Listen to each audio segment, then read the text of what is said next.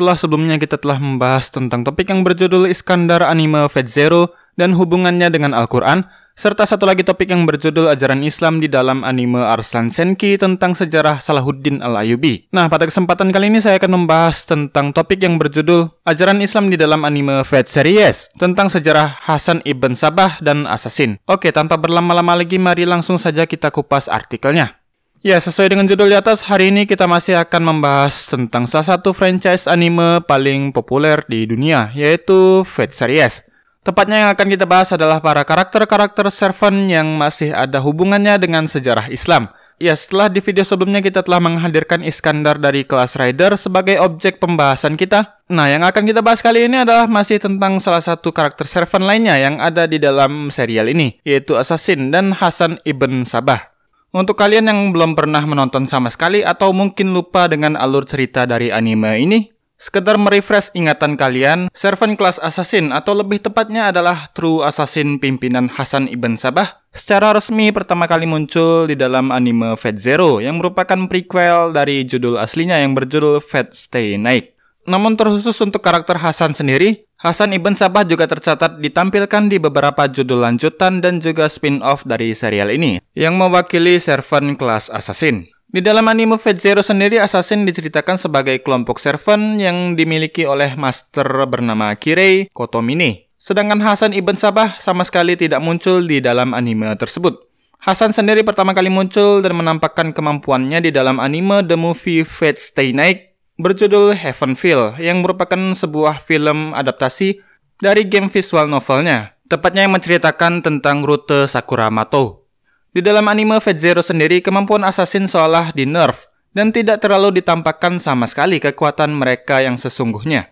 Ini dikarenakan mereka adalah servant yang melayani Kirei yang notabene juga adalah pelayan dari Tokiomi Tosaka yang merupakan master dari Archer. Jadi bisa dikatakan di dalam anime Fate Zero, para assassin adalah servant yang paling sial, karena mereka harus melayani seorang master yang melayani master lainnya. Hasilnya, mereka hanya dimanfaatkan sebagai mata-mata bayangan karena salah satu kemampuan yang dimiliki mereka adalah bisa menghindari berbagai jebakan dan tidak mudah terdeteksi oleh siapa pun, seperti layaknya hantu. Selain sebagai mata-mata, mereka juga digunakan sebagai bidak tumbal yang harus dikorbankan demi mulusnya strategi yang direncanakan oleh mentor dari Kirei, yaitu Tokiomi. Tak mengherankan jika akhirnya kematian seluruh anggota assassin di anime ini bisa dibilang adalah salah satu adegan kematian paling konyol di dalam serial tersebut. Tepatnya di episode ke-11 di mana diilustrasikan bahwa mereka dengan pasrah merelakan diri mereka sendiri merasakan kematian di tangan Iskandar.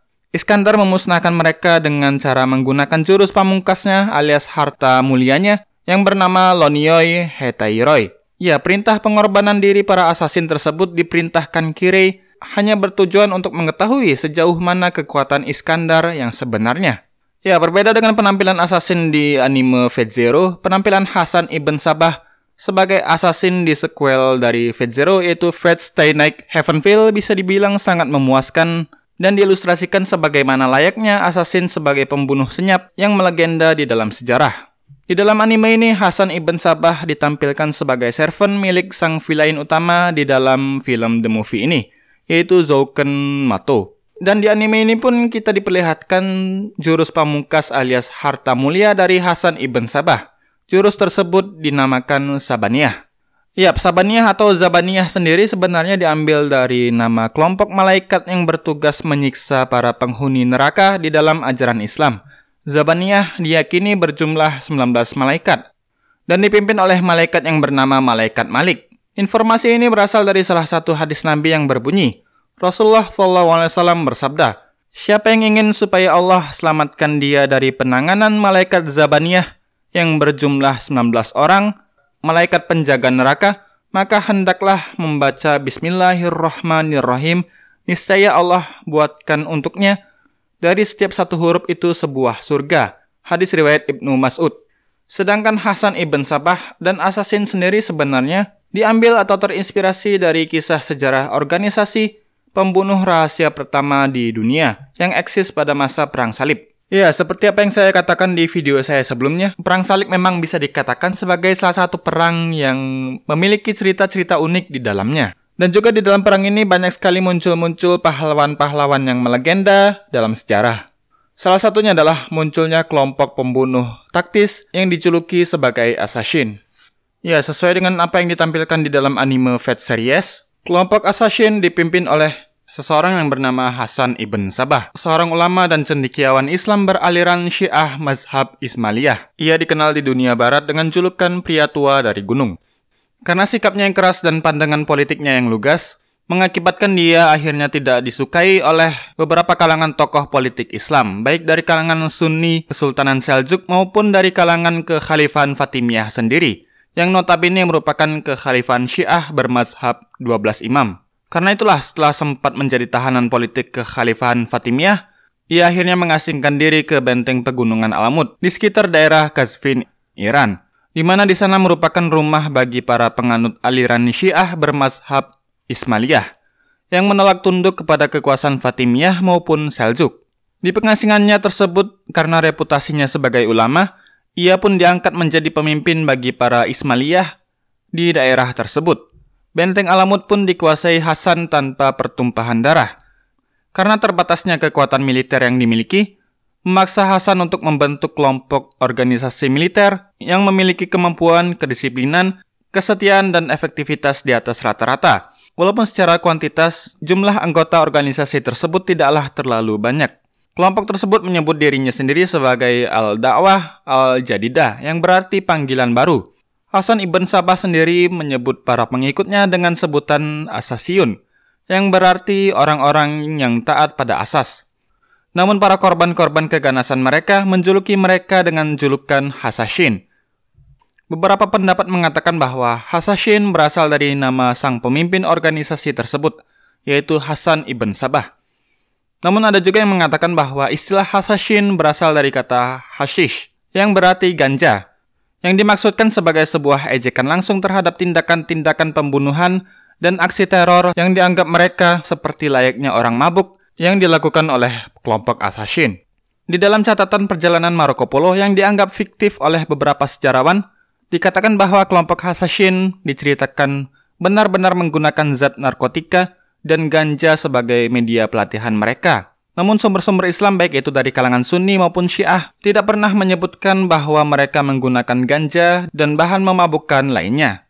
Edward Burman di dalam buku The Assassin, Holy Killers of Islam mengatakan tidak disebutkan adanya narkotik tersebut atau hashish terkait dengan para pembunuh-pembunuh Persia, khususnya di perpustakaan Almud, The Secret Archive. Sebagai tambahan, The Encyclopedia of Orin menolak tuduhan ini. Memang Hasan Ibn Sabah tercatat keras, khusus terhadap pengguna narkotika. Ia merasa narkotika melemahkan disiplin keras yang dibutuhkan oleh Ismailiyah untuk bertahan hidup. Ia membuat contoh dengan menghukum anaknya di muka umum karena meminum alkohol, yang dia yakini memberi contoh buruk bagi masyarakat yang sedang menghadapi cobaan berat tersebut. Assassin dikenal luas dan melegenda hingga saat ini karena mereka berhasil membunuh tokoh-tokoh penting baik itu dari kalangan muslim, baik itu muslim sunni, syiah maupun pasukan salib. Sebut saja misalnya seperti salah satu wazir kekhalifahan Abbasiyah yang terkenal bernama Nizam al-Mulk. Lalu selain itu ada juga Wazir Fatimiyah yang bernama Al-Afdal Sahansyah yang bertanggung jawab memenjarakan para kaum Ismailiyah. Lalu ada juga Ibn Al-Kashah dari Aleppo, Al-Bursuki dari Mosul, Raymond II dari Tripoli, Conrad de Montferrat, dan juga Edward I yang terluka karena serangan assassin. Saladin, sang panglima Islam paling terkenal pada masa itu, yang juga dikenal sebagai panglima yang membebaskan Yerusalem dari tangan pasukan salib, juga pernah mendapatkan ancaman dari para assassin, di mana dikisahkan dalam sejarah bahwa assassin berhasil masuk ke dalam camp Saladin, dan ketika Saladin terbangun dari tidurnya, ia menemukan sepotong kue beracun di atas perutnya dan sepucuk surat bernada ancaman. Hal ini dilatar belakangi karena pada saat itu Saladin tengah berusaha mengepung basis assassin di Syria. Dengan adanya ancaman tersebut, akhirnya Saladin mengakhiri pengepungan tersebut dengan perjanjian perdamaian dan lebih berfokus memerangi kaum salib. By the way, jika kalian penasaran dengan sejarah kisah dari Saladin Al-Ayubi, mungkin kalian bisa mengecek video saya sebelumnya yang berjudul Ajaran Islam di dalam anime Arslan Senki tentang sejarah Salahuddin Al-Ayubi. Ya, pergerakan assassin. Dalam penerapannya, assassin memang lebih banyak menyerang psikologis korbannya dibandingkan harus mengotori tangan mereka dengan para korban-korban yang tidak perlu.